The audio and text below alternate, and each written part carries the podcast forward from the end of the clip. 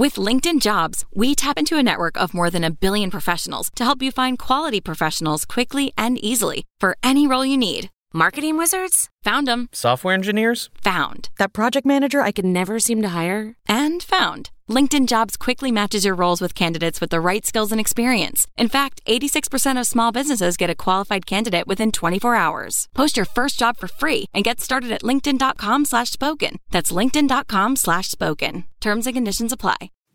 Good morning, Hacks on Tap listeners. I'm Anna Palmer. And I'm Jake Sherman. We're the founders of Punchbowl News and the hosts of the new podcast, The Daily Punch. The Daily Punch is about more than just the headlines. We go deeper to uncover the stories unfolding inside Capitol Hill, the White House, and Washington, so you can form opinions with the knowledge of an insider. Today, we're here with a special presentation of this morning's episode of The Daily Punch. We hope you enjoy it. And if you'd like a daily briefing on the forces that are driving politics and policy in the world's most powerful city, be sure to subscribe to the Daily Punch on Apple Podcasts or wherever you listen to your favorite shows. Good morning, I'm Anna Palmer. And I'm Jake Sherman. And welcome to the Daily Punch, brought to you by Punchbowl News. It's Friday, February 12th, 2021. Let's get into the mix. Here are your Washington headlines of the day. Number one, Trump's defense lawyers take the wheel at the impeachment trial. Number two, how the Biden administration is trying to ignore it. And number three, the latest on Senate Democrats' strategy on COVID relief. All right, Jake, let's get in the mix here. Trump's defense lawyers are taking the wheel from Democrats. Obviously, they closed strong last night. Pretty powerful and convincing argument. I think a lot of people would say, even if, you know, Republicans aren't going to vote to convict Trump. A lot of people, I think, are believe that the Democrats did a good job. It's a pretty high hurdle that this Trump defense team uh, kind of has to climb here and a hurdle they're not going to reach Anna because the defense team has really no good arguments compared to the to the prosecution. Bruce Castor and David Schoen uh, have largely and widely been seen as subpar compared to the House Democratic impeachment managers. They're still complaining that this is not a trial, but well, it's not a trial. No, it's an impeachment, and um, it's a political process, and and it's not like a courtroom. And uh, the House Democratic impeachment managers has put together a very very compelling case case. And Castor and Schoen have to argue that yes, everything you saw happened happened, right?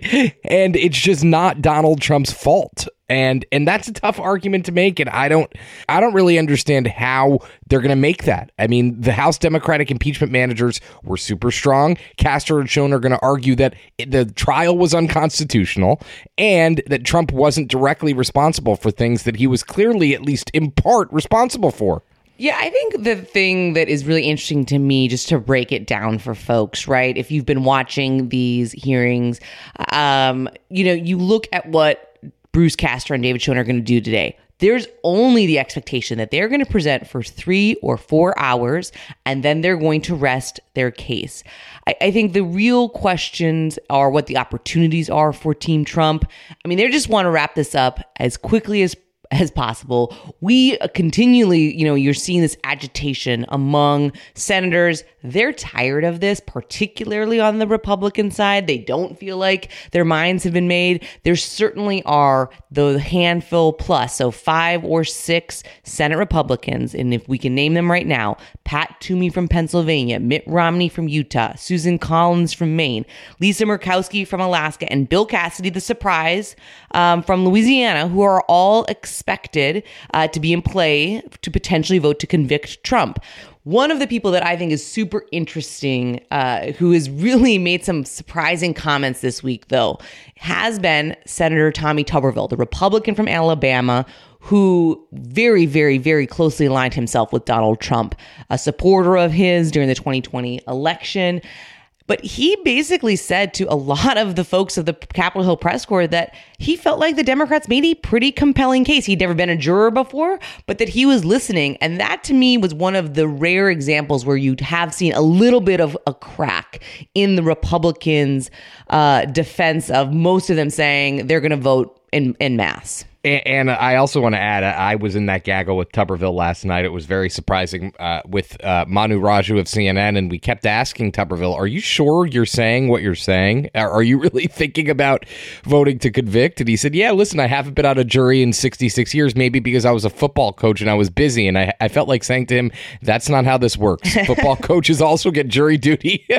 but you know, listen, I think that uh, I think that if you're if you're looking at this case honestly, and most people are not, and uh, you can't come away with any other conclusion besides the fact that yes, in fact, the the argument that was laid out by the by the prosecution was damn strong. All right, well, let's move on to the number two story of the day, which I actually think is pretty telling, which is Joe Biden, his administration. They don't want to talk about Donald Trump's impeachment.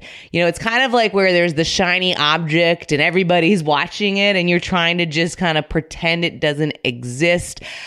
It seems to me that and I get it. I get the strategy, right? They they want to be able to focus on what they want to focus on. They're trying to get a lot of stuff done, get their feet underneath them with a lot of problems going on in this country.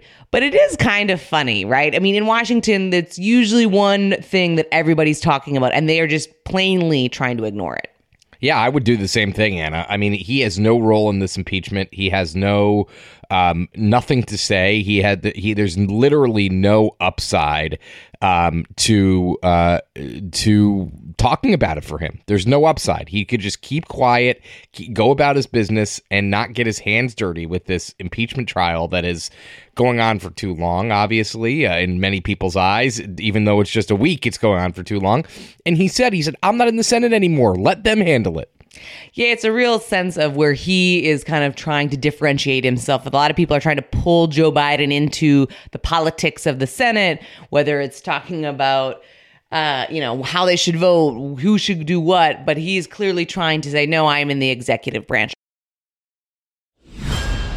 All right, the number three story of the day the latest on Senate Democrats' strategy on COVID relief. So while this big show is going on with impeachment, obviously the business of the country continues to happen. It's been mostly happening in the House, but we have some new details about how the Senate is going to actually think about COVID relief. Uh, a little surprising to me. Yeah, Senate Democrats are going to take the $2 trillion bill that the, the House passes and they're going to pass it. They're going to bring it straight to the floor. They're not going to put it through any committees. This is very risky, as you can imagine, because who would want to put a $2 trillion bill directly on the Senate floor without any committee work? Uh, it's crazy to me. Republicans did this in 2017 with Obamacare repeal. And of course, that bill did not pass. Yeah, failed miserably. It was a, it was a risky, risky t- uh, a tactic by Senate then Senate Majority Leader Mitch McConnell, and it failed. Yeah, and listen, I would say this. I would say that um, usually the committee process is good to vet the bill, to get people comfortable with the bill, to get it in the bloodstream of Washington, the bloodstream of Capitol Hill.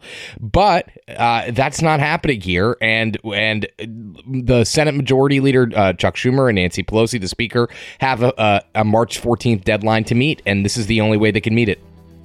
All right. Well, thanks so much for listening. Hit that subscribe button, leave us a rating and review. You can also subscribe to Punchbowl News at punchbowl.news.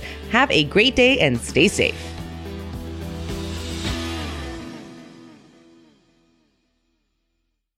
Thank you for listening to today's episode of the Daily Punch.